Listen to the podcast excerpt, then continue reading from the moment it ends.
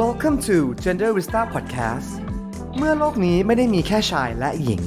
จักรวาลเรื่องเพศและความสัมพันธ์แบบสบายๆ ในมุมมองของเขื่อนนักจิตบำบัดจากอังกฤษ และเรือคังทอง Queen of Soho Gender Vista Podcast สวัสดีค่ะ สวัสดีค่ะเกียนค่ะ สวัสดีค่ะ รักคังทองค่ะ และเราสองคนก็ยินดีต้อนรับทุกคนนะคะ เข้าสู่รายการ Genderista Podcast ค่ะ กลับมาแล้วนะคะ ซึ่ง EP นี้นั้นเป็น EP ที่ 2 ของเรานะคะ โดยที่ถ้าเห็นหน้าเราสองคนก็แสดงว่ารายการเราก็ยังไม่โดนแบนนะครับพี่เพื่อนยังอยู่รอดปลอดภัยนะครับผมเรายังไม่โดนเอ่อจำกัดหรือกำจัดนะครับ เพราะฉะนั้นพวกเราในฐานะ activist ก็ยังสู้เพื่อความเท่าเทียมในทุกๆ เรื่องต่อไปค่ะ แน่นอนค่ะ EP ที่แล้วนั้นเราได้พูดถึงเอ่อประเด็นของการเปิดตัวยังไงไม่ให้แหกโอ้ถูกต้อง How to come out ถูกต้อง EP นี้เผ็ดแซ่บไม่น้อยไปกว่ากันเลยครับพี่เขื่ค่ะอนซึ่งต้องขอบอกเลยนะคะว่าตอนที่เรานั่งคุยกันว่าจะทำพออ่านสคริปต์มาเช้าคุยกันเราแลกเปลี่ยนแบบความรู้กันเนี่ยได้เรียนรู้อะไรใหม่ๆอีกแล้ว ระคังทองนะคะ บางความรู้ก็เพิ่งรู้ที่ หลังจากที่ใช้ผิดมา 10 ปี แล้วก็เพิ่งมารู้ตอนที่ว่า เออ มันเป็นแบบนี้นี่เองเขาก็เลยเทดิฉันไปนะคะเพราะว่าเป็นเรื่องของ miscommunication misinterpretation อันนี้ชอบมากมาเช้าเขื่อนฟังพี่ละครทองเล่า ก็ยังนั่งหัวเราะอยู่เลยเรื่องนี้ ยังตลกตัวเองเหมือนกันนะแบบว่าเฮ้ยอ๋อฉันรู้แล้วว่าสงสัยว่าผู้ชายคนนั้นที่เขาเทฉันไปสิปีที่ผ่านมา ความจริงคือกูใช้แสลงผิด อะ แปลความผิด ก็เลยอดกินต่อครั้งที่สอง อดรับประทานในครั้งที่สองนะคะใช่ค่ะ เพราะฉะนั้นวันนี้แน่นอนค่ะ ใน podcast Gender Vista วันนี้นะคะ เราจะพูดถึง slang แล้วก็ terminology ของแต่ละคำที่ community ของ LGBTQ+ ใช้เนี่ย มีอะไรบ้างใช่และความหมายมันคืออะไร และมันใช้ใน context ไหน แต่พี่เคนกับระคังทองเนี่ย ขอใส่ spice เพิ่มนิดนึงคือการพูดว่า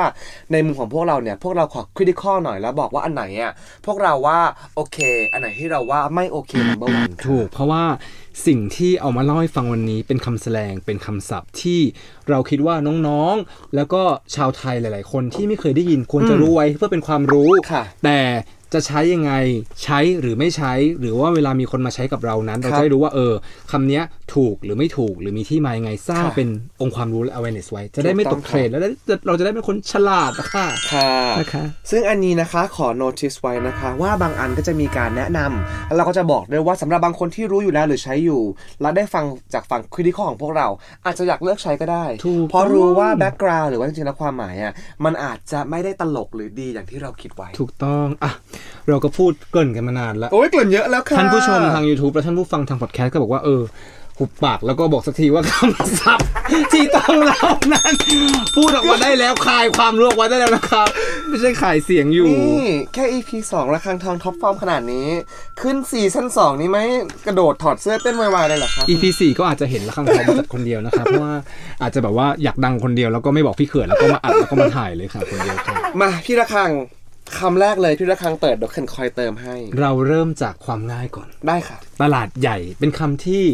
หลายๆ คนนั้นอาจจะรู้แล้ว ครับแต่หลายๆ คนนั้นก็อาจจะไม่รู้ครับพี่ใช่เขื่อนค่ะ คือคำแรกนะคะ ครับ top โอเค top T O P top top เปิดดีเขียนว่าเป็นการเปิดดี เพราะว่าในวันที่เราคุยเรื่องคำศัพท์แสลงของ LGBTQ เนี่ย เราก็ต้องพูดให้คนที่เขาไม่ได้อยู่ใน LGBTQ+ เข้าใจด้วยว่าศัพท์แสลงพวกนี้คืออะไร top คืออะไรพี่ระคัง เพราะว่าคือว่าพี่ระคังอธิบายตรงเนี้ยเหมาะกว่าคืออธิบาย top นะคะคำศัพท์คำนี้จะใช้กันเยอะในหมู่เกย์นะคะแล้วก็ใบ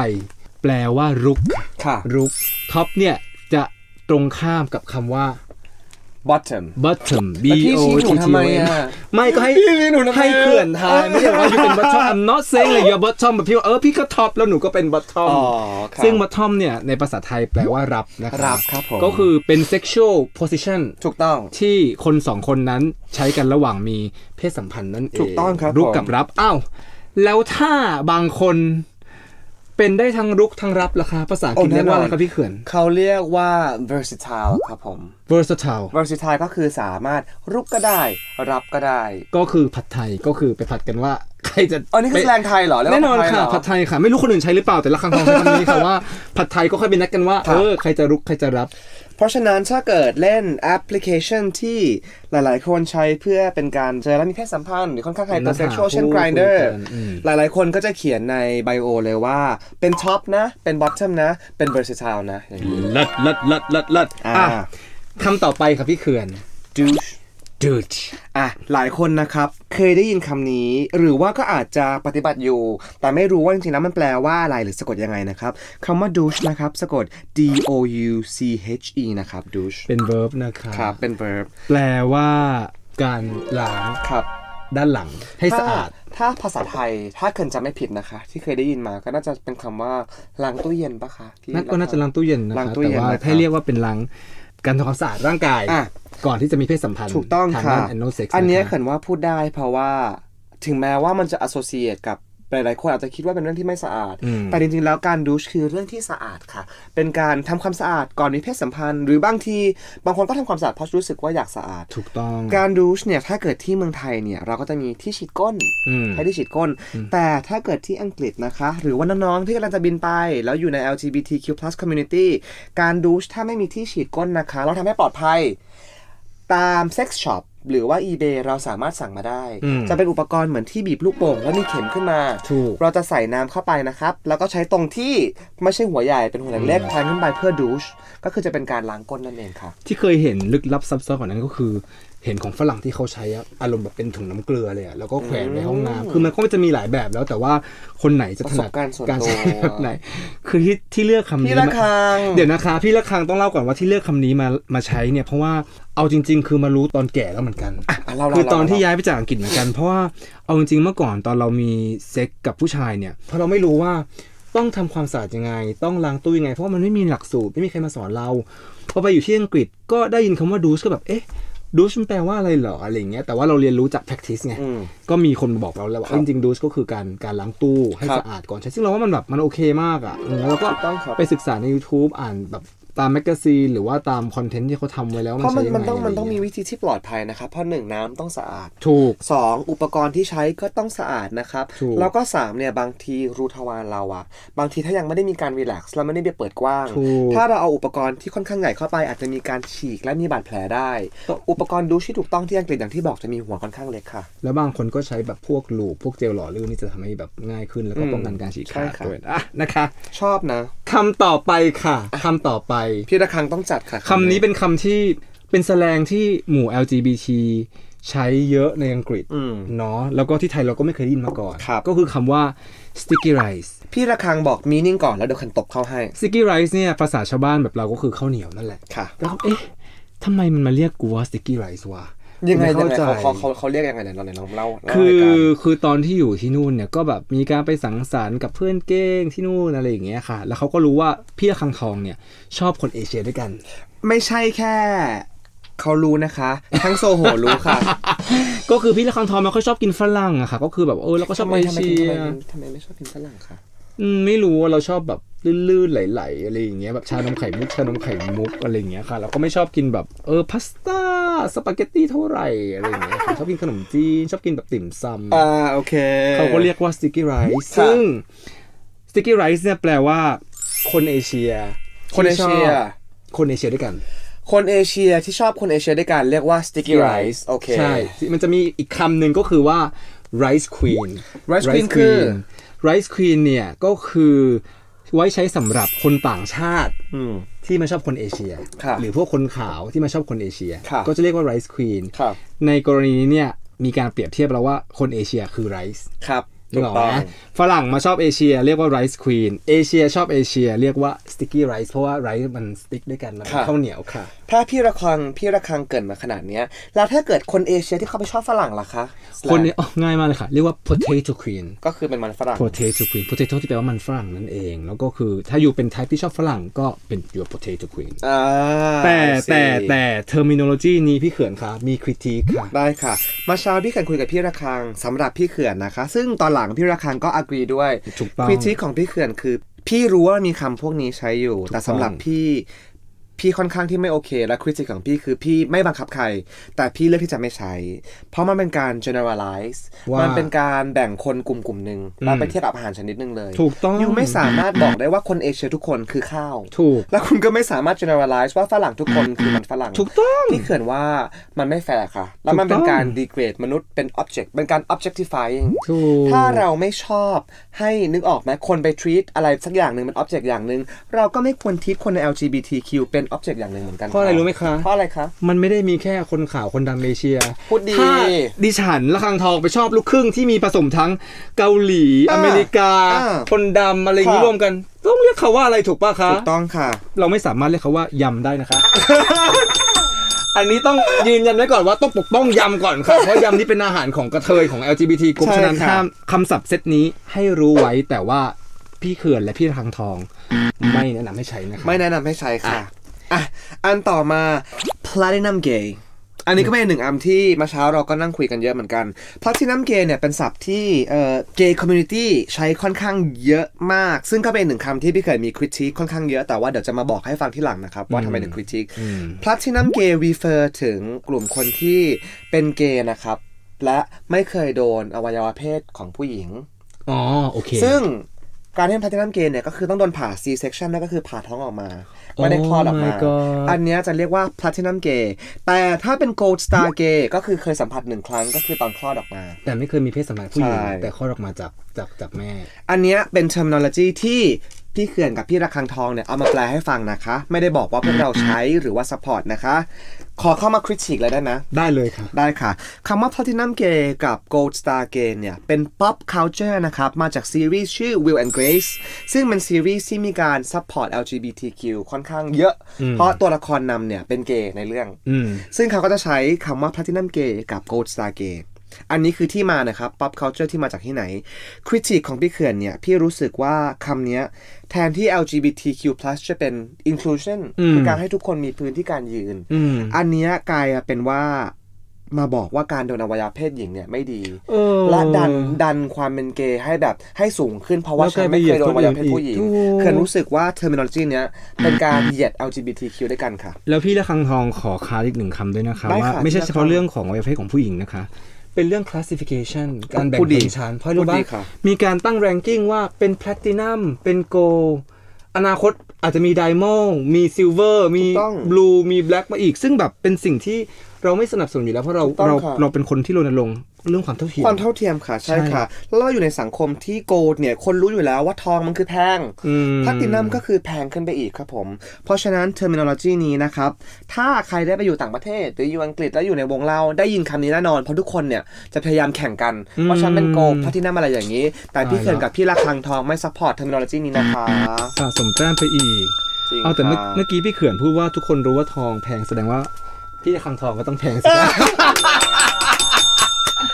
ทองแท้นะคะ ทองแท้นะคะ พี่ระคัง อันต่อมาเนี่ยใครไม่เคยได้ยิน Pillow Princess นะครับ Pillow ที่สะกดโดย P I L L O W ก็คือแปลว่าหมอนเลยแปลว่าหมอน ส่วน Princess ที่แปลว่าเจ้าหญิงก็สะกดโดย P R I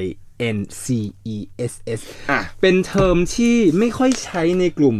เกย์หรือไบเซ็กชวลครับใช้ในแต่กลุ่มมักจะใช้ไหนคะในกลุ่มที่เป็นเหมือนแบบเลสเบี้ยนโอเคตัว แล้วก็ L bisexual ที่เป็นผู้หญิง หรือว่าเป็น trans ที่เป็นผู้หญิงอะนะโอเคคะค่ะดีค่ะ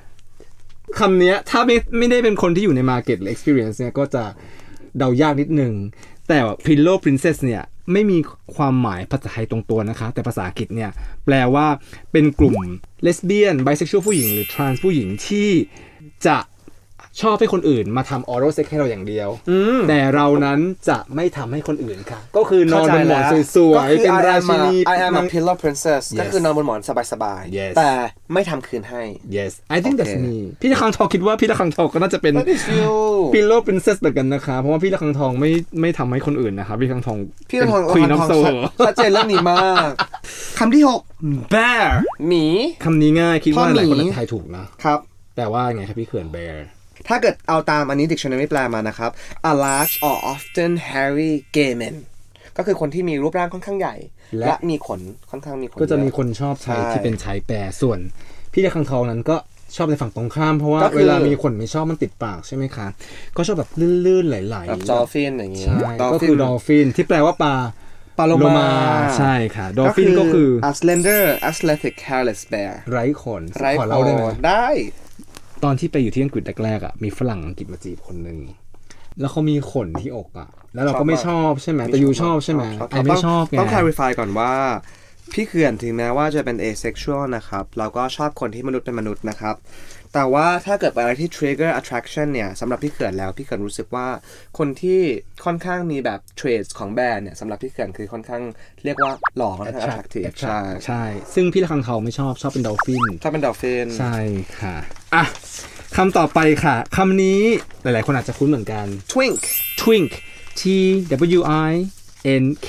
twink twink เนี่ยหลายๆคนน่าจะรู้เพราะว่าอย่างเช่นหลาย ๆ เว็บเช่น Pornhub หรือว่าเว็บไซต์ที่เป็นหนัง adult movie เนี่ยอืมจะเป็น top search ตลอดหนึ่งถึงแบบ top three เนี่ยหรอ twink จะอยู่ตลอดคหรรัอบแล้วจริงใช่ๆทวิงมันมันมีมันใช้แบบไหนอะครับพี่เกินก็เป็นนี่เลยตามถ้าเกิดตามเอ่อ Urban Dictionary เลยครับ a slim and young looking bodily hairless men ก็คือจะ refer ถึงคนที่ค่อนข้างมีหุ่นค่อนข้าง slender แล้วก็ดูค่อนข้างเด็ก แล้วก็ hairless ไม่มีขนค่ะ อันนั้นจะเป็น twink อ๋ออีกคำหนึ่งที่ต้องรู้ค่ะ jock อะจอกเป็นยังไง J คะ O C K คือจริงๆอะตอนที่ทองไปอยู่อังกฤษที่นู่นสมัยใหม่ๆอะนะคะก็ก็ออกกำลังกาย แต่ว่าไม่ได้เป็นสายหมีอะเป็นสายแบบตัวบางแต่ว่า lean อะไรอย่างเงี้ยค่ะ ค่ะก็จะเรียกตัวเองว่า jock เป็นคนที่เป็น sporty guy ออกกำลังกาย lean lean มี six pack นิดหน่อย แต่ก็ไม่ได้ถึงกับแบบตัวใหญ่ ซึ่งจะมีความหมายตรงข้ามกับคำว่า hunk เหรอคะ hunk yes hunk เพิ่มเติมแต่จะชอบใช้คำนี้ในแอป ถ้าเกิด search คำว่า hunk เนี่ยก็จะมาเป็นอารมณ์แบบนักกล้ามอะเออเป็นแบบเป็นกล้ามเลยอย่างเงี้ยครับคือ hunk พูดแล้วหิวจังคือเลย แต่มีคำหนึ่งเขื่อนเพิ่มเข้ามาไม่ได้อยู่ในนี้วันนี้ก็คือคำว่า utter ออเจอร์คืออะไร utter คือตัวนาคอะครับ สมมุติถ้าเรามีแบร์ใช่ไหม twink หรือว่า hunk เนี่ย utter ก็คือเป็นแบร์แต่ somewhere in between อย่างเงี้ยเหร in อ between คือออเหรอ down size ลงมานิดนึงเขาจะเรียกว่า otter อย่างสมมติว่าหลาย ๆ คนที่เคยเดทที่อังกฤษอย่างเงี้ยเขาก็จะ refer ตัวเอง as otter อย่างเงี้ย เขาบอกบางคนบางแบร์ community เขาจะบอกว่าจริงๆแล้วแบร์ต้องใหญ่ใช่ไหมแล้วบางคนเนี่ยเขาก็ไม่ได้ slen แต่เขาอยู่ตรงกลางเขาก็จะมีเป็น otter ขึ้นมา ตายละตัวนาคน่ารักเก๋ๆเนาะเก๋นี่ฉันไม่เคยรู้มาก่อนเลยอะคำต่อไปครับพี่เขื่อนค่ะคำนี้นะคะ เป็นคำที่ใช้ค่อนข้างเยอะแล้วก็เขียนว่าเป็นคำที่ตอนเนี้ย LGBTQ community ก็ empower มันกลับมาเหมือนกันเออนะงงนะยูบอกว่าใช้เยอะใช่ไหมในชีวิตของทองอะที่ทองไปออกหากินมานะคะอืม ทองเคยได้ยินคนในสังคมของทองอะ ใช้แค่ครั้งเดียว หรอ แล้วแล้วเป็นครั้งเดียวที่ใช้แบบเกือบสิบปีที่แล้วอะค่ะ แล้วก็ไม่รู้ความหมาย เพราะไม่ได้ใช้เองมีคนมาถาม ค่ะ แล้วคำนี้ก็คือคำว่า camp แคมที่สะกดว่า C A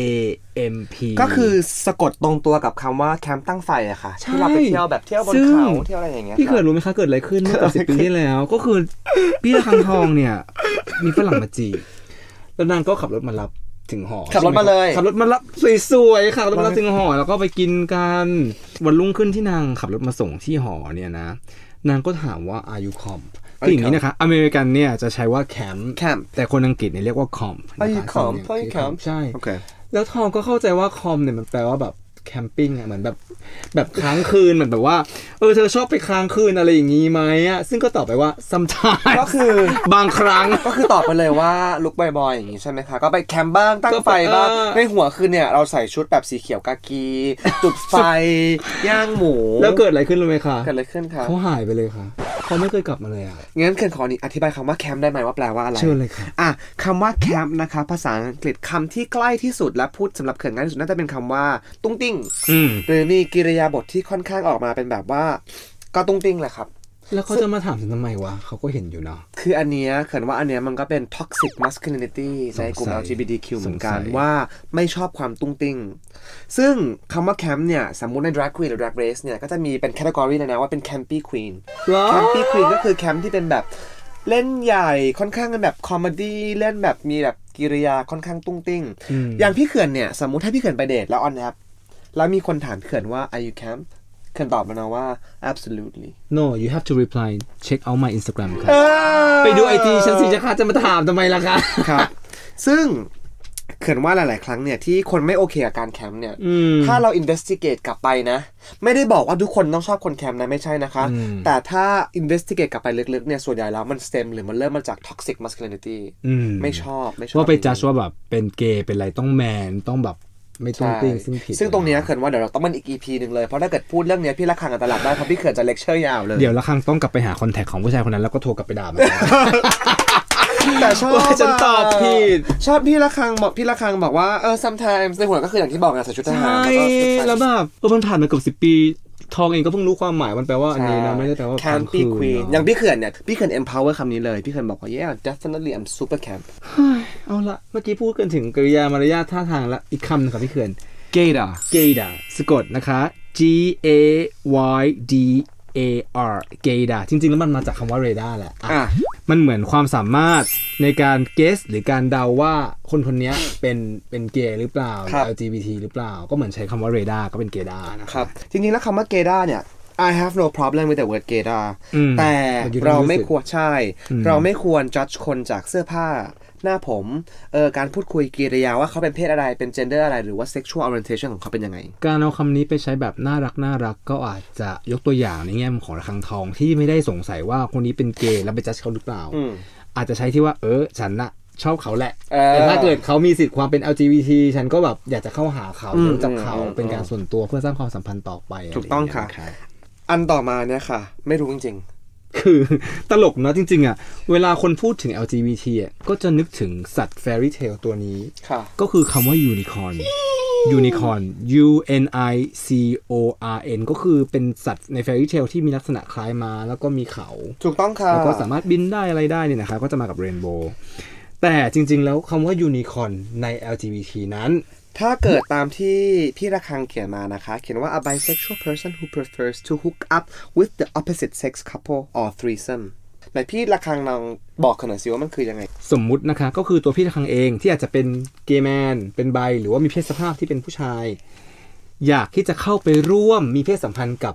คู่นอนที่เป็นทั้งผู้หญิงและผู้ชายรวมกัน I see ก็คือ threesome อันนี้ก็คือเรียกเรียกเรียกว่าการเป็นยูนิคอร์นเป็นยูนิคอร์ในทางกลับกัน เลสเบี้ยนเอ่อไบเซ็กชวลที่เป็นผู้หญิง หรือว่า transgender ที่มีลักษณะภายนอกเป็นผู้หญิง ก็เข้าไปร่วมมีเพศสัมพันธ์กับคู่นอนอีกคู่หนึ่งที่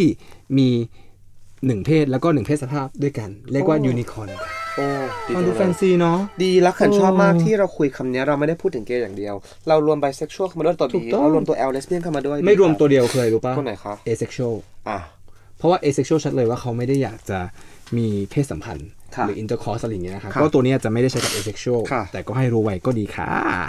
คำต่อมานะคะคือ closet closet สะกดนะคะ C L O S E T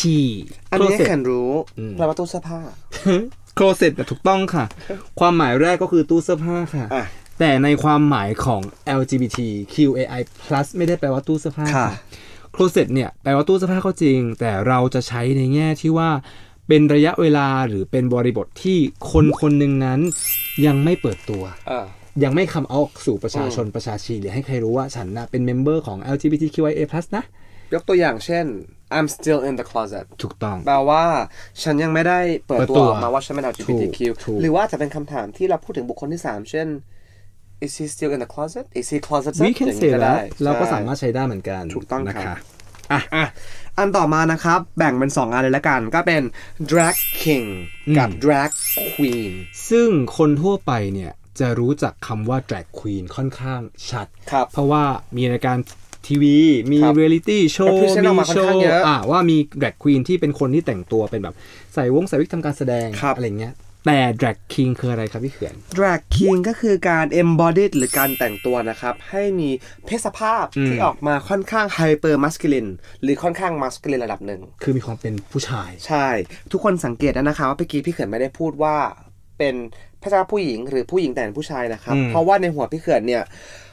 drag queen เนี่ยผู้หญิงก็เป็น drag queen ได้ ถูกต้อง ผู้ชายก็เป็น drag queen king ได้เหมือนกันถูกมันเป็นการ empower ใส่ narrative เข้ามาให้ตัวเองว่าจะเป็นแต่งตัวแบบถูกนี้ จริงๆ ต้องบอกให้คุณผู้ชมและคุณผู้ฟังรับทราบนะครับว่าจริงๆอะ